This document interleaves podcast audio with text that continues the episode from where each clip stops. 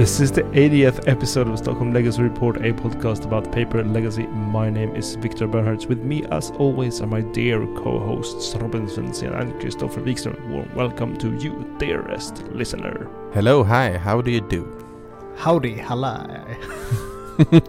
Stockholm Legacy Report can be found whenever we release on the Top Deck app. In this episode, we will talk about paper play from last week, specifically the Sunday Legacy tournament in which at least one of us did well, and all reps of the podcast had a lot of fun. Also, as this is episode 80, we take a look at the rise and perhaps the fall of the 80 card Legacy deck. All right, so first up, Robin and Victor.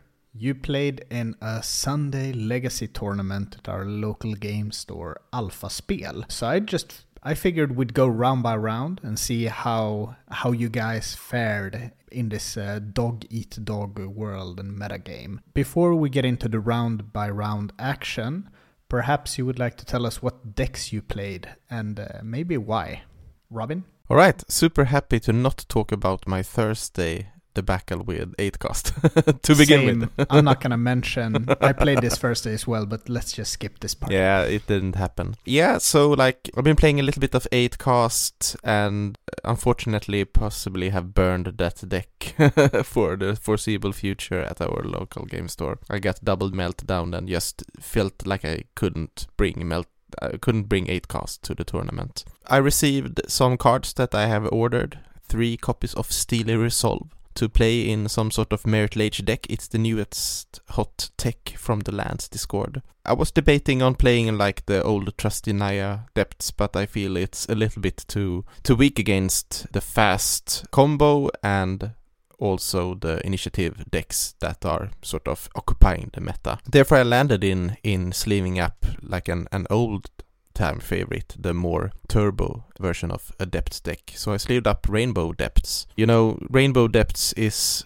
super good if you only have to fight one or possibly two axes and uh, you don't have to deal with others. And I thought that like if the initiative deck is is big then there is going to be a lot of swords to plowshares and uh, solitudes so i that's the axis i need to fight but they don't play wastelands and some of the delver decks they might cut on uh, Brazen Borrowers, they might cut down to three wastelands and that kind of stuff to make room for Snuff Out, which is really good against Initiative, but is super bad against the Marit Lage. Uh, just to uh, add in, and some people are speculating on the new Delver card, the Spell Dancer. Is that the name? Mercurial. Yeah, which uh, which uh, seems very good, but uh, a lot of those decks are even talking about like uh, cutting wastelands. Uh, Exactly. entirely, which is uh, very interesting and very good for you.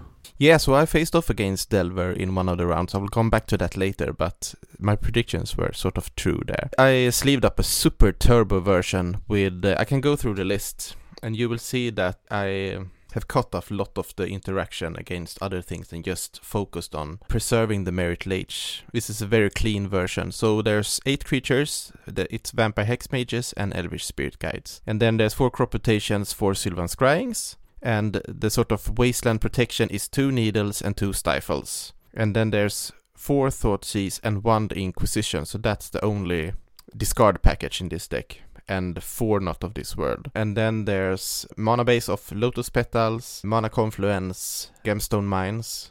That's four of each. And then, of course, four Urborg, four Thespian Stage, four Dark Depths, one Sejiri Steppe, one Karakas, one Yavimaya, Cradle of Growth to increase the turn two Marit Lages, of course, one Bojuka Bog, one Ghost Quarter to uh, initiate initiate a fight with the with the Wastelands, and then two Boseijus. And maybe you can play one Boseiju, but I was a little bit afraid of Painter-esque decks, so that's why I brought in two.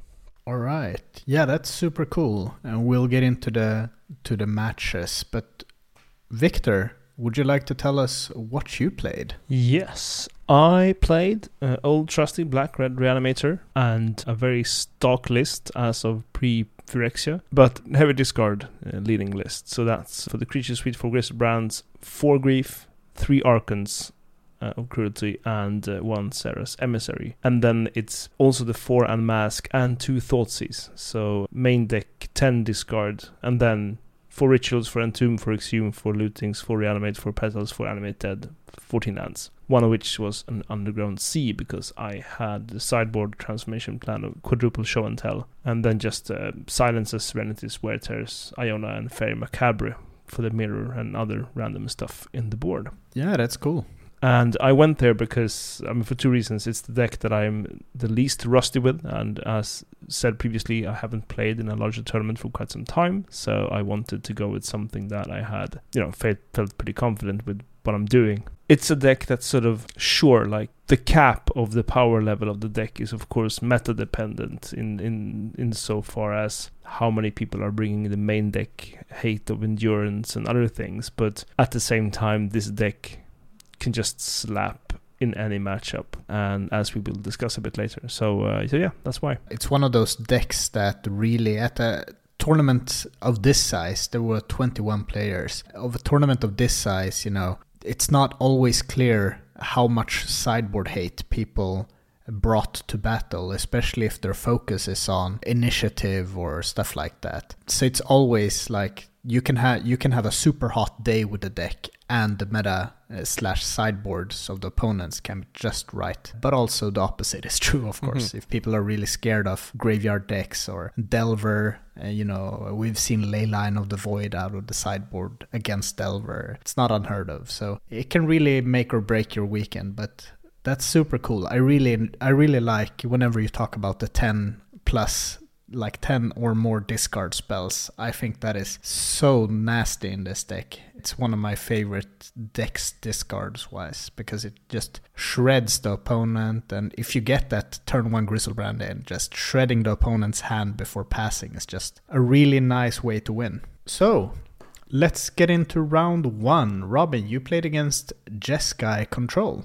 Yeah, that was the first round. I should say just something about the, the sideboard as well. So, as I mentioned earlier, I had Steely Resolve for the Plow matchup, and I actually brought four ley lines of the void and two surgical extractions because I knew that you knew Victor was coming. I knew that Victor was coming. No, but I knew that if if there's gonna be like combo decks at this tournament, it's going to be Reanimator and the Cephalid Breakfast esque decks, and I think there was very few combo decks that played like other sort of combo. No show and tell that I saw, no oh, storm wow. that I saw. So it was correct decision. Yeah, I was up against Jeskai and this a little bit of a brew list, I should say, with a lot of enchantment uh, synergies and that kind of stuff. I even think he plays replenish to get some of them back, which is really cool. But I had murder hands, like turn one discard, turn two Marit Lage, that kind of stuff. I, I don't really remember exactly. I think in, in game one it was turn two Marit Lage with like I saw his hand, took a ponder, and then next turn I made a vampire hexmage and just made Marit Lage. In the second game, I think I also had some sort of protection but he, he, he drew a little bit cold, and uh, I had really fast hands, so it was over very fast, and I could go and scout the meta after that. Yeah, that's uh, one of the benefits of this deck. Sometimes you just stomp your opponent for two really quick games, and you get to bring the binoculars out and see what how the room is feeling. Yeah, and I feel like those those decks that fight me on the Swords to Plowshare ex- axis, they will have a rough time against five discard and and four not of this world and the st- three Steely resolves on top of that. It's really built to, yeah, that to is, beat sorts of that is nasty. I have, uh, speaking of not of this world, I just have one super quick uh, question. Maybe you to know. This is an Atraxa Grand Unifier question. You get to pick out uh, like a lot of mm. different card types, and one of the card types is battle. Is that equivalent to tribal? Battle is a card type that's coming in the Commander Legends, whatever it sets called that's coming in August of this year. I think. Then what that is. It's going to be double sided. I hear. Beyond that, I have no knowledge of this. Okay, so would you would you guess that Atraxa gets gets to put a tribal card in your hand? Yeah, it it counts on Goyf, so it should count on Atraxa. Yeah, then it's pretty sick because then Atraxa can hit Not of This World, which is an Eldrazi tribal instant. Mm, which protects Atraxa, right? Yeah, she has the power to enable it. Yeah. Oh, oh wow. That is nasty. But wow. it's also like a potentially dead spell for seven right. mana in your hand. But okay, cool. So you got the W. Victor, you played against Maverick. That I did, and I lost one too, and I thought I was actually going to win this match. uh, because the first game I was on the draw, and my opponent goes once upon a time, revealing a Thalia, and then playing a Dryad Arbor. And I'm like, okay, that's a pretty slow hand. So I go for land, petal, evoke a grief, and I see that in my opponent's hand there is two copies of Thalia. There is one Birds of Paradise, one Noble Hierarch, one Scavenging Ooze, and one Knight's Reliquary. So I'm like, okay, you know, probably wanted to find another land than the Dryad Arbor. So I'm gonna take one of these birds, I'm gonna reanimate my grief and take the other mana dork. Worst case, he gets to play a turn two Thalia, but I'm still so way ahead that I can just smash into him. And of course, he plays a turn two Thalia, that's fine, but then he rips his third land to play the knight. And uh, I have been able to discard again, taking the um, scavenging ooze uh, on, on, on the second turn. But it didn't matter because he had the knight live. And then I kept a hand with sort of obviously no turn one Griselbrand because I had a turn one grief instead, and I couldn't come back from that because his hand just came together. Game two, I just do my thing. I, I did the thing a lot of the times this tournament actually. A lot of the doing the thing escalated pretty pretty quickly. I think he scooped when I was about to put my third creature on the battlefield, and he's like, "No, that's fine. We can go to game three. And in game three, opponents on the play, I, I keep a defensive hand because I'm heavily expecting there to be a leyline coming in. So I keep a, a, slower hand in which I can sort of play things off of show and tell or just hard cast grief and stuff like that. Or indeed reanimate his creatures. And he goes for a turn to Sylvan Library. And I'm like, okay, cool, that's great. Because I'm gonna have uh, I can set up for a turn three really cool reanimate reanimate here. Animate dead based off of sort of casting uh, entomb in his end step and so on. Because I saw his hand, there's no endurance in his hand. But then he goes Thalia Wasteland. I'm like, oh, and I don't come back from that, basically. So I lose one to to Maverick. Pretty tight games. But again, I thought I was gonna win because I was certain I was winning that first game when I took both the mana dorks and he had just a Dryad Arbor. But yeah, sometimes you know, running lands is is rough most of the times when I draw a running lance, it's really bad for me. But in that situation, when you see a once upon a time get a Thalia and they play a turn one Dryad, you start to feel pretty good. Like that's blood in the water. So, okay, picking up a loss. But the, the night is young. Oh, well, this was probably right before lunch. So let, let's get into round two. Robin, you are now up against Maverick. Is this perhaps uh, like revenge of the Fallen podcast host? Yeah, actually it is. And like when scouting the meta, fast realized that there were actually no initiative decks in the in the room. Quite a lot of Delver and two Maverick decks, which I was obviously most scared of by all the decks in the room because they have a strong wasteland planned. They have Karakas and they have a lot of removal as well. Of course, I get paired against the same player that played against Victor. Luckily, I know what he's uh, what he's up to and I can again lead on discard. He has a pretty bad hand, I should say, against what I'm trying to do. No wasteland in sight, and I get to tie, take Italia to slow him down a little bit. But uh, when I make a Marit Lage, he has one of these green flash creatures that untaps. Scryb Ranger. Yeah, he has Scryb Ranger for block. Legend. In his end step, he fetches and looks at the top card, and it's a plow. and he's like, "Oh no, I shouldn't have looked." Uh, you should never look. And then draws a card, and it's not a plow. you never look. You never look, friends. Never look. Yeah, and in it, in, in the second game, he has a wasteland, but he's a little bit trigger happy on the wasteland and tries to take out uh, just an ordinary land from me. And uh, I have a crop rotation, and from there on, I can make the Marit Lage pretty fast. But this time he has a plow, and I don't have protection. But his hand is pretty bad from there on. So I have like 36 life or something like that. And he uh, chips in on my life total with an exalted Dryad Arbor. That's his clock. so there. I get to rebuild when trying to find find a new Thespian stage and uh, a new depths. I pick up double not of this world. So when I finally make the the second Marit Lage, I'm ready to defend it. And I need it. But first, first he plows it, and on his turn he lands a knight and a champ blocker. I attack again. He champs. And then on his turn, he fetches up Karakas and tries to bounce it, and I defend it again. I have a ghost quarter in play, so I can take care of the Karakas. But like, if you have more interaction, I'm dead. So I go to attacks again, and now he has like an endurance to jump block. But I have a crop rotation to get the step to to make it unblockable. So that was super close.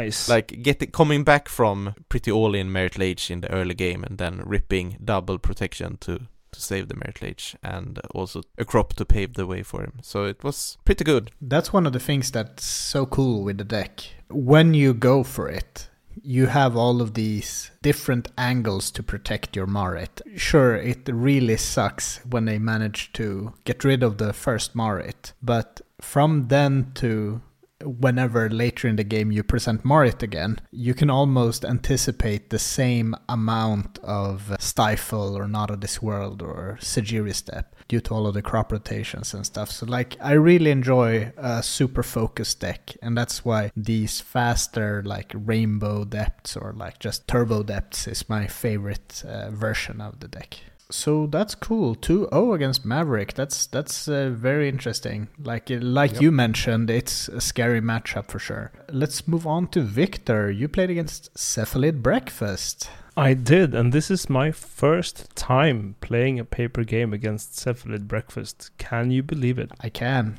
That's how little paper I've played in the last year. So I want to play, not knowing what I'm up against. I keep a discard heavy hand, and I'm rewarded because I get to basically just shred my opponent's hand and pick off his life totals. I think I resolve an Archon eventually, but that's more academic because he basically has no cards and he's just sort of hellbent. Game two, my opponent assembles combo turn three, swoosh swoosh, and uh, had a leyline in play uh, off of uh, turn zero. So uh, not much I can do there. And then in the third game, basically more or less the same things as in game one happens. I discard my opponent's hand and I resolve an Archon, I think, and just take it from there. Basically, picking apart my opponent's combo by having more discard spells to begin with. Super nice guy, as I never played against the deck before, he was gracious enough to sort of tell me this is how I mm-hmm. win.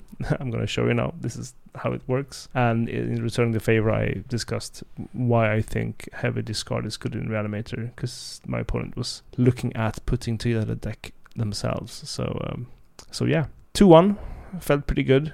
Deck worked out pretty well, and I was uh, happy. I, I went on the heavy discard line in preparing for the for the day. Yeah, that's super cool.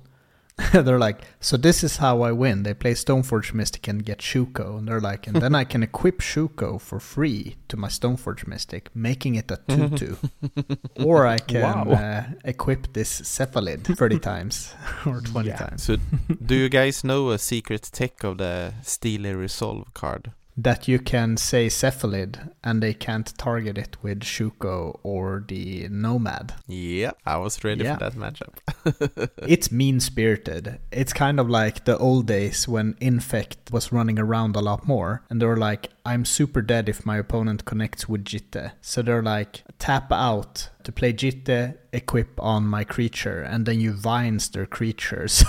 so the equip fizzles. Yeah, that's what you need to do. That's all sweet. It's like I'm just imagining, you know, super slippery fingers, and you have this really small Jitte that just yeah, it's uh, slippery.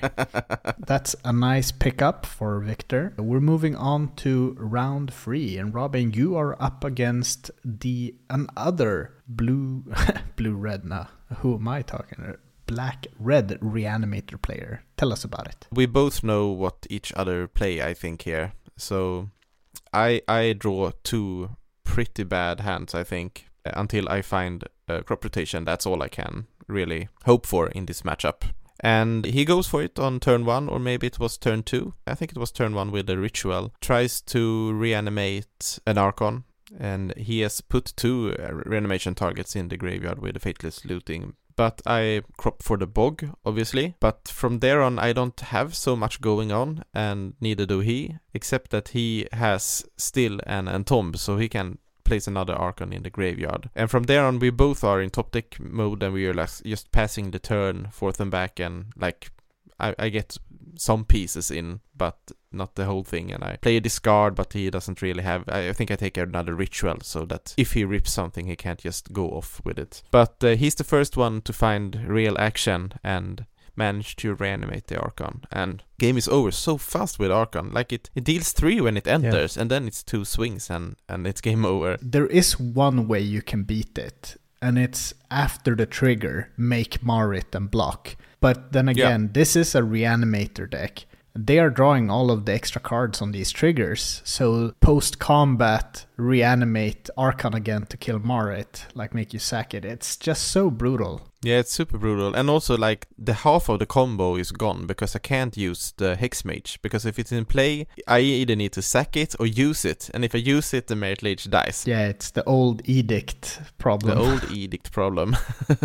can't can't help it. So you know, we go into game two and game three, and this is when we start with a little bit of ley line dance. As I said, I have ley lines, I have surgical, I blow in bright flusterstorm. I have quite a lot for this matchup. So in game two, I go down to five cards. So two mulligans, and he like when I start mulling, I think he realizes that I'm in business with my hands, and he goes all the way down to four. And I think that That's ambitious. that's ambitious. And I have both a ley line and a surgical in my hand. So I start with a ley line, and he's like, ah, this is gonna be, be hard. And then he pass we pass the turn a few times, and I manage to assemble the the combo from there on. On to game three, he knows that I'm I'm on ley line, obviously, and again, really bad hands from me. So I mull down to five again, and this time he goes all the way down to three. And this is where I am a little bit sneaky because the hand that I keep, it's Vampire Hexmage, Depths, Urborg. So that's a turn two Marit Lage. And then one Petal and a Flusterstorm. so I don't have the ley line, but I have some sort of protection just to, to make my Marit Lage. Yeah, but you Some put the fear in his heart. right. And he is obviously anticipating a ley line, which I don't have. And I think he mulled this maybe to a show and tell hand or something like that, which is way too slow against what I'm doing. Good sideboard cards and hard mulliganing paying off. Yeah, that's that's super cool. I don't know, like it's really tricky. Maybe this is something Victor is experienced in. You know, when you have seen Leyline, a lot of your hands becomes really dysfunctional. Yeah. You don't always have faithless looting hands or stuff like that. So it can be just super tough. So what's your like mulligan strategy when you've seen a Leyline in game 2? One easy strategy is you take out all of your exhumes because they will never be useful against leyline, and you bring in your four copies of show and tell. That's a start, and then various decks will have additional number of uh, and formats for enchantment destruction. I will I can bring in up to another five copies of uh, enchantment killing cards should I want to, and then knowing that your opponent wants to lead into leyline you can expect them to mulligan for it because if they rely on leyline, they usually don't have much else against your quick starts, and it becomes a mining game. Like once they mulligan once, did they keep a leyline hand? Or when they mulligan twice, did they keep a leyline hand? If they mulligan twice, and usually you you will be on the play here, you lost uh, the second game. If they mulligan twice, I will keep a hand that sort of partially relies on the reanimation. At least if there's a for example, a Faithless looting in there because at least the worst case scenario, I get to filter some cards. Whereas if my opponent keeps a five lander with Leyline, they will be with four cards in hand, and they those cards might not be perfect because they needed to to find a Leyline and prioritize that. Ergo, I will be having I will have more time to to set up things and, and do powerful stuff that they might not necessarily have protection for or ways to disrupt but it's a mind game. And I mean, as my my Maverick opponent in the first round hadn't even put any ley lines in their 75 because they were just like there is aren't going to be that many reanimation decks here. Had I known that, I would have gone for turn one kills in All of the uh, games. in game games games two Yeah, and three. jam. So you know, because then it's just one discard to take care of the endurance and you're home basically. So I lost that mind game because I was playing conservatively. I think rightly so. Yeah. But still, I think that if you look at the winning list from the Swedish nationals, he was mostly on endurance as graveyard hate. Maybe a surgical to complement it, but I don't think he was on ley lines. hmm. when we uh, had the reigning champion in Sweden on the pod, the addition of Once Upon a Time with the endurances can really make that good enough plan. The ley line mulliganing is always you end up in the sunk cost fallacy really easy when you're mulliganing Hmm, for yeah. Leyline and you just continue, continue. But yeah, it was really good in game three there when you just. I'm gonna keep this Petal Urborg Dark Depths Hex Mage Flusterstorm hand because my opponent is either gonna have to have it turn one or I'm gonna play Urborg Petal and have Fluster protection for turn two, which is super good hand. It felt very strong, and it would be such a gamble for him to keep like a an all-in ritual make Griselbrand on turn one hand against the possible leyline or surgical. So, Victor, in round three, you played against Jeskai Control. Tell us about it. Yeah, this is uh, Robin's opponent from, from round one. Game one, I, I'm looking at my live chart. I go from 20 to 4, and then to 11, and to 4, and to 11, and to 8, then to 11. And my opponent goes 20, 19, 12, 11, 8. no more notes. So, big Griselbrand happened here. That Griselbrand was plowed, but no worries because there are more Griselbrandy stuff coming, and then there is Archon here, and uh, yeah, doing my thing basically. In game two, I was surgical, and also I think uh, fluster stormed out of the game. I scooped pretty quickly after that because my opponent was just setting up things and wasn't going to go well for me. In the third game, and this is where things get really interesting. We both, I think, mulligan quite heavily. I get sort of an upper hand, but it's not a fantastic upper hand because this is an upper hand of griefs that have animate dead on them. Pushing through damage, but not too much. Both of us are sort of trying to gain advantage, setting up things. My opponent is pretty hellbent quite early, sort of has one card in hand all the time, so not hellbent, but almost hellbent. I'm sort of drawing lots of lands off of my first Griselbrand, sort of seven. I, I was sort of land drop, I think, every turn in this game, and it went on for like nine, ten turns. But what happens at one point is that I have the opportunity to show and tell and put an Archon in, and I can discard my opponent first. And they have a couple of cards in hand at this point. So I take look at their hand, and they have Shark Typhoon, land, counterbalance, and something else that's irrelevant for this, perhaps a Dragon Rage channel or something. Having playtested just previously, as we discussed in the last episode, I'm super scared of counterbalance. So I quickly put the counterbalance in the bin. But you're show and telling. It's a Yes. six man enchantment, Victor. I know, I know, and uh, this is why I was hasty about this decision. Uh, In and in what happens then, of course, is that my opponent has a lot of opportunities to draw spells that will feed his sharks, and I have no trample. The spells that he will draw will also be plows and stuff that will remove my creatures. My opponent is kept on the back foot for the rest of this game up until the very end, and he has a couple of clutch sort of top decks like the exact right plow and then the force of negation for my faithless looting. But then I'm about to attack with a Griselbrand and stabilizing, just gaining life, and my opponent will sort of. I have ine- inevitability from there if I get to connect, and my opponent's one card in hand that they just draw is dressed down. Ouch. Ouch. That's dark. And in retrospect, of course, it would probably have been better to to take the Shark Typhoon out their hand. Although, since they have then counterbalance in play, and they have so many one drops and stuff that will stop the rest of what I was doing, I think they would have had a fighting chance with that as well. It would probably been have been sort of in the dark from the position where I'm at. Taking the Shark Typhoon would have been the better decision. Yeah, like they have two turns to find something, right? At that point. Since you'll be swinging for nine Hmm. t- twice. Yeah, but they, It's- they brainstormed just before I, I did the discard, so I can expect them to have. Oh yeah, that's that's always scary. Plow or something on top. They had plow on the top as well.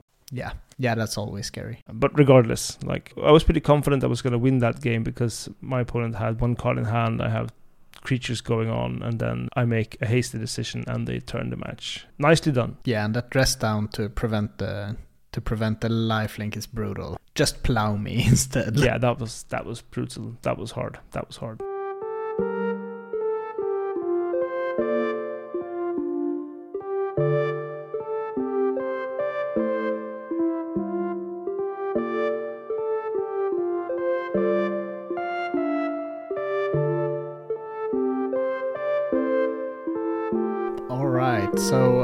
Round four, uh, Robin, you're at the position where you can do some negotiations, right? Right, I'm up against our local Elves player. He's also 3 and 0, and we are at the top of the standings. So we uh, try to do some math. We're both pretty bad at that, but we realize no, we don't realize. We guess that we are fine by just IDing from here on. So there's no lunch break during this tournament and all that. So it's nice to have a little bit of a break. And the sun was actually shining outside, so we went out for a bit as well. So, to someone who actually played Magic in round four, Victor, you're up against Lance. Tell us about it. I am, and Lance is historically an interesting matchup. Both of these decks can sort of turn the other one upside down handily. My opponent in the first game, they're on the play. They basically emptied their hand on board with uh, exploration and Mox and saga and stuff, but they have no crop rotation in hand. And I go for, hello, I'm Griselbrand because at this point my, my opponent has one card in hand. I can discard that card, then just go to town and win pretty easily from there. I mean, they have Maze of Ith, but doesn't matter because I had two creatures when I passed the turn, and they're like, yeah, no, this is this is not happening. It's over. It's over. The Archon trigger still triggers. And then in the second game, my opponent goes so that they turn to. I discard one of their cards. I can't remember which one is. My opponent passes the turn with Sphere Resistance and Exploration and a couple of lands in play and the Bojuka Bog in hand. So they drew the Bojuka Bog. And I go turn three Serenity, pass turn. And the opponent's like, oh, that's that's that's rough. That's nasty. That is nasty. I crack the Serenity at the start of my fourth turn and then just pass the turn with having put a Griselbrand into play and having hard casted an Archon off of three Dark Rituals. you savage.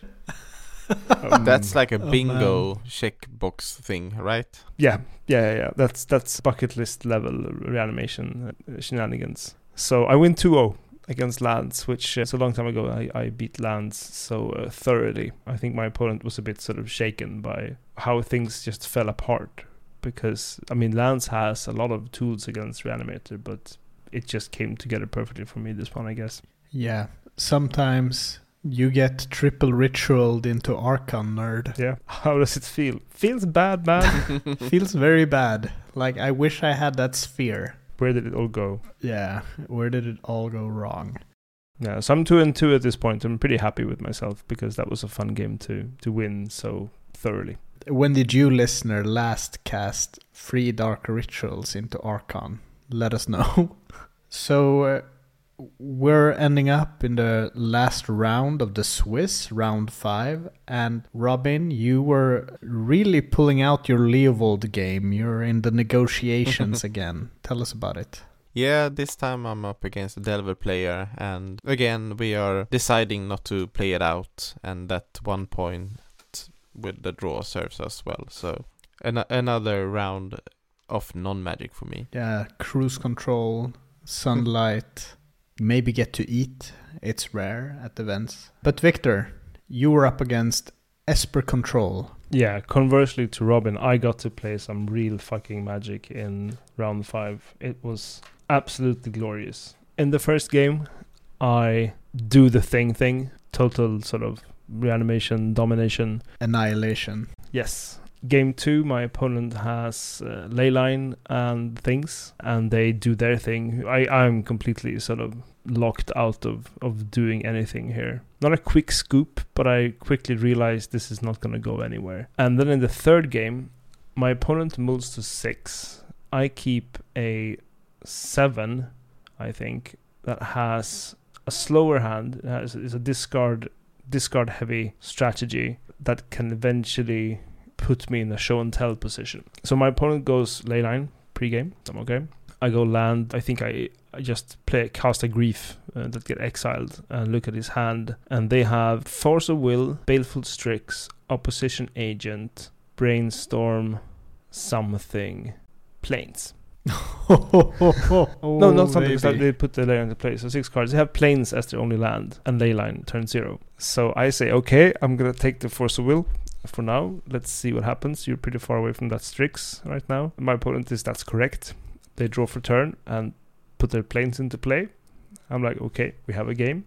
and then my opponent proceeds to not draw a second land for like four turns. So I have time to sort of, you know, cast Mega setup. cast faithless looting, but not get into recurred because of leyline, but still sort of digging a bit. I think I play like a thought Thoughtseize or something, and they have pushed uh, a second Force of Will into their hands. I'm like, I'm gonna take that one as well because I'm gonna need that to be out of here. Mhm. And then, but I'm also sort of stuck on two mana. I have Show and Tell, two copies of Show and Tell, and Archon in my hand. I'm like, just give me a fucking land already. Like whenever I discard again, my opponent basically has nothing. Has an island now, could cast a brainstorm, I think. And then I get my second land. I have a petal in play.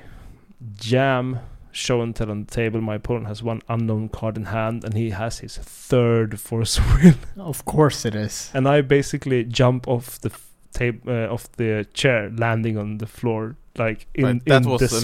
a memorable moment. It was because we're so um, at on the edge at this point, both of us, because this game is such a nail biter. Like whoever's gonna draw something useful first is gonna totally win this game. So, and I am like, tell, fucker, and he's like, third force of will. I'm like, no, man. And then he plays something sort of slightly relevant. I think he just passes the turn, not doing much, and I draw my third land.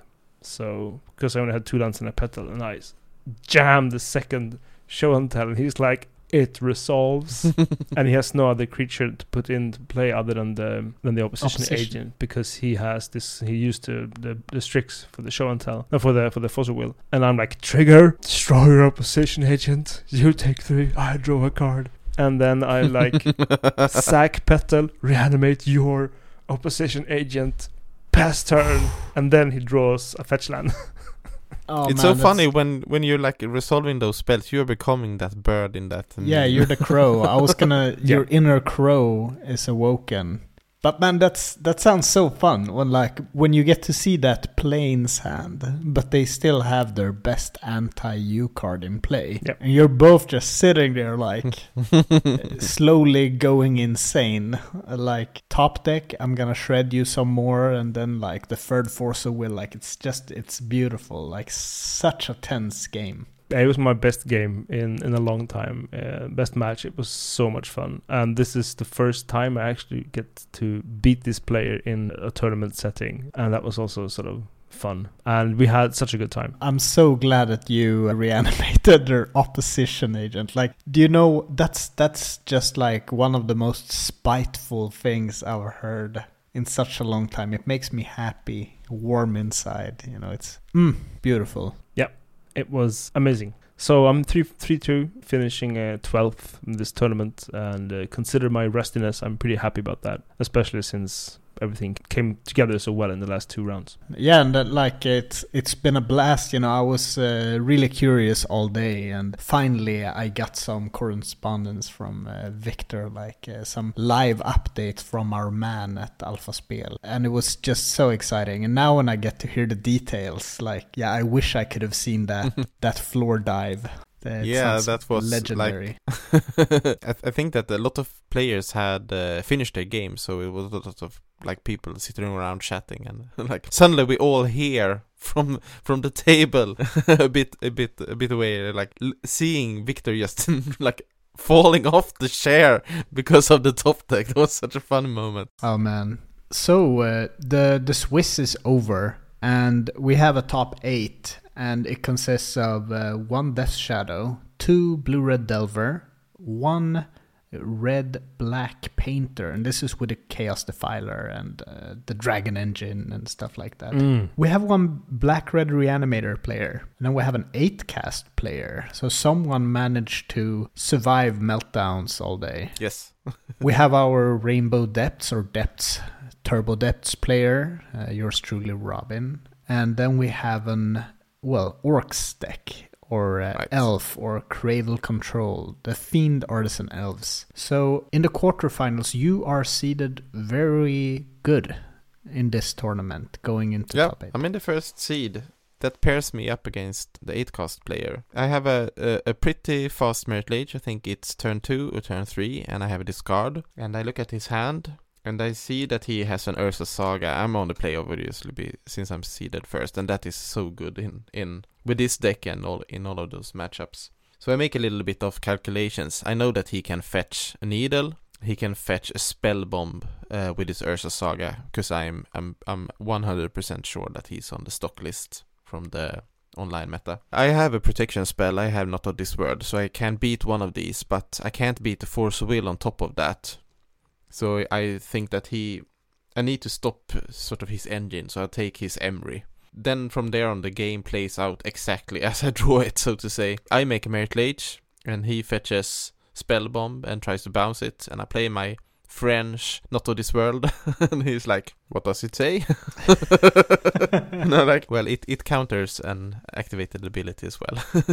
so we get a judge call for that. Marit Lage survives, Spell Bomb fizzles, and, uh, uh, no, not fizzles, it's countered. And the Marit Lage gets to attack for 20. And then in uh, game two, he starts with the needle on stage. I have a Hex Mage in hand, so that's fine by me. I don't, I don't think he saw Hexmage in game one, and I'm not really sure that he is familiar with this deck. Then on his second turn, he plays a Saga, and he has an artifact land in hand, so I take this opportunity to Force of Vigor the Saga with the trigger on the stack and grab the land with it, because he has an Emry in play, and like all of the other artifacts, they will just come back, but this is a pretty good target. And that uh, sets him a little bit behind, of course, uh, when he's behind on mana. But he, he of course, gets uh, a draw trigger from an bauble with his Emry each turn and, and draws a lot of cards. And he gets to force a will my Hexmage. And then he lands two monitors and a Kappa, so he's building up resources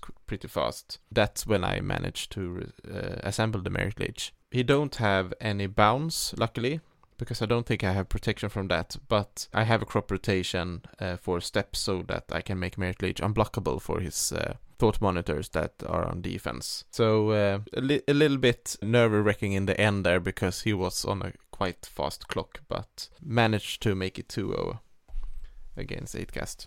Yeah, that's always one of the scariest things when you're playing against 8cast, when they can resolve their first thought monitor quite cheaply. It just, uh, a lot of times, it just goes really quickly outwards from there. But yeah, that sounds really nice. And uh, what's up with the French not of this world? I think that I ordered them on Card Market and didn't notice that they weren't English. And then I got them home and were like, ugh. And then went into the website and saw that it was my mistake, not the, the seller's mistake. Yeah, but there are, you know, there are always. I I have like my favorite Griselbrand that I have at home. I have some copies, but my favorite one is my French one. Uh, mm. I bought one on French on purpose because I wanted to to be, you know, extra saucy with it. Grizzle that. Uh, yeah, what like uh, paille paille se, se vi eat a baguette vol. Vol. that means that you are off to the semifinals where you are facing Blue Red Delver. Right. So this is the first Delver opponent. The other Delver opponent is playing against Elves in the other semifinals. In game one, I get to play Urborg, Depths, and uh, Hexmage. On turn two, he dazes it, but I have a follow up Hexmage on the next turn and he has no more counter magic. I make Marit Lage, and he doesn't have any bounce. And I later real uh, hear from him that he doesn't run bounce in the 75 anymore. wow. And I think like that is a little bit what I was hoping and maybe not expecting in a paper meta, but definitely in the online meta where like Marit Lage decks has almost van- vanished completely because of initiative being so good against them. Yeah, it doesn't feel as great to bounce a creature where the ETB trigger is like the damage. exactly. it's the namesake of the of the of the deck. So in game two, I'm a little bit unlucky. I draw two. No, I draw three pretty bad hands. So I'm down to four, which is a keepable petal petal hexmage depths. It's super all in but he has a daze, he has wasteland, and he has surgical. So like that game is super over. What's the worst Ooh. that could happen? And he literally dem- demonstrates. yeah, this. I, I, think that game was only like two turns or something like that. Yeah, half a turn. Yeah, there is no comeback from that. But on the final game, I'm on the play, which is super good. I have a land heavy hand. It's not the fastest, but uh, pretty solid, I think. He has a lot more counter magic than I uh, managed to play through, and uh, a crucial crop rotation becomes countered. I think he double dazes it. Oof. And from there on, I, I sort of flood out a little bit. I don't draw any action, and he gets to land a Murktide to beat me up in a, a few turns. So a, li- a little bit uh, infuriating at the, in the final game that you like don't draw these massively good hands that I've been drawing all day, and just like uh, the deck uh, sort of collapsing and not doing its thing. Yeah, yeah, that's that's super rough, but still like such a cool showing. Uh, Getting third at this tournament, it's uh, definitely an achievement, and you know.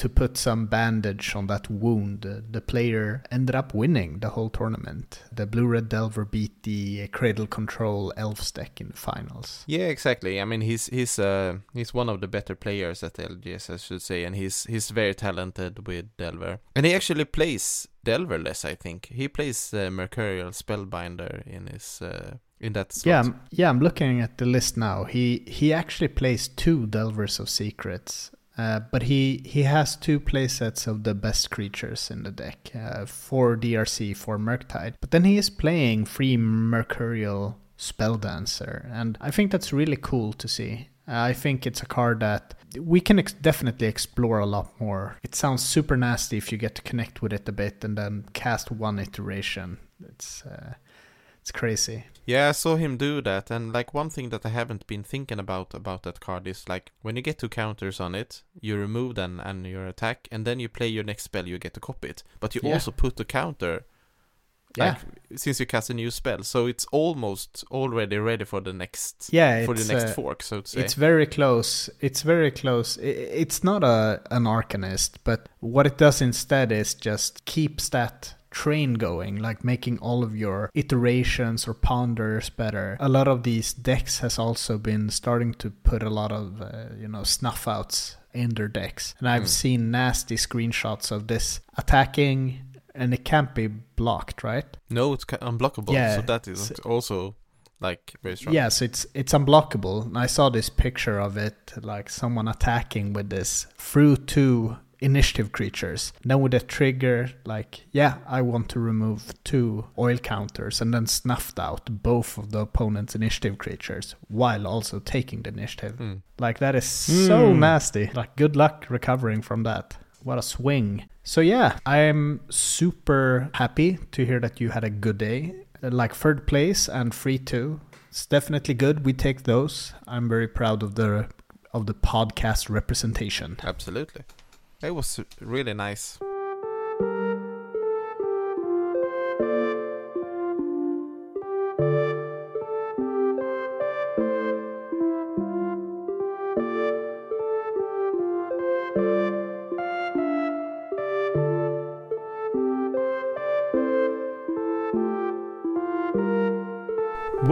It is our 80th episode, and we, as said on top of the show, want to pay homage to Yorion Sky Nomad before we close out today. This is a card that came, made a big splash, established itself as a strong card post the changes to the companion mechanic, but where is the bird serpent now? Christopher, you have thoughts. Yeah, the noodle.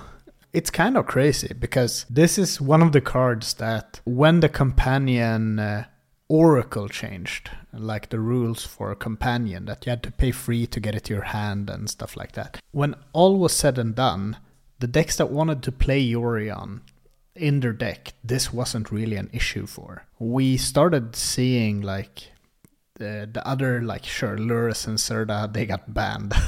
so of course those decks fell off the radar. But there was still like Yorion decks hanging in there. Like we have seen Yorion Death and Taxes, but that deck is almost completely pushed out of the meta due to some other white deck. Then we have seen, you know, those four color Zenith decks. We have seen Yorion Aluren, Cephalid Breakfast, a lot of Yorion decks that more and more are cutting these noodles from their sideboard as their companion. And this is just such a strong proof to the speed increase of the format that comes with initiative. If you look at uh, a lot of 60 card cephalid breakfast lists running around now, I've seen a lot of them not even playing the Kaldra in the deck. They play Stoneforge just to get Shuko.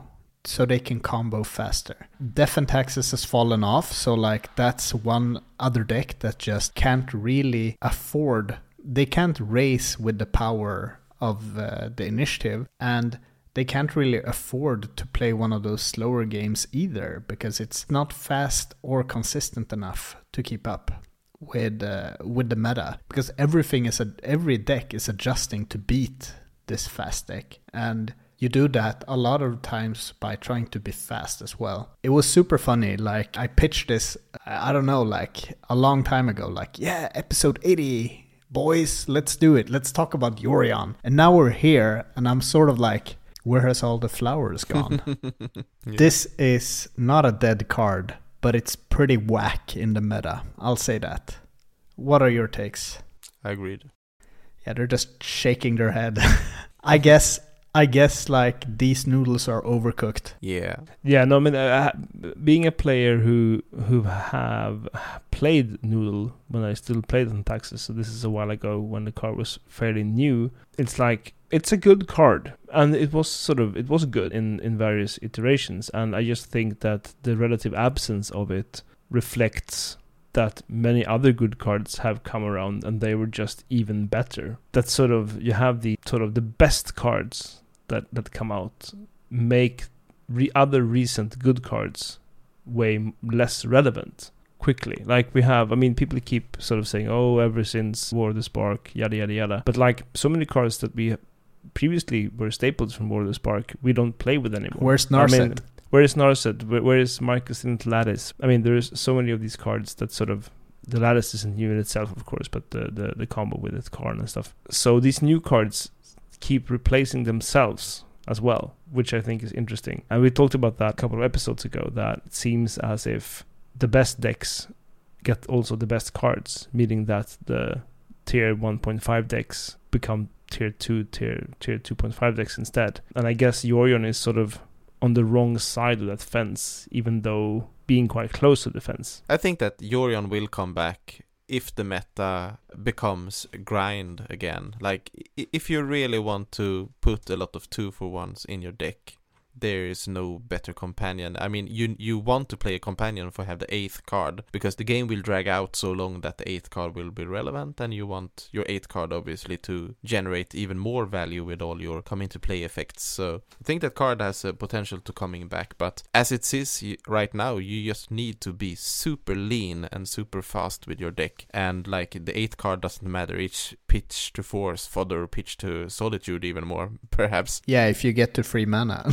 I'm just kidding. right, right. If you even get to three mana, you can. I mean, you get to three mana because you have to play like petals in your control deck. yeah, that's whack.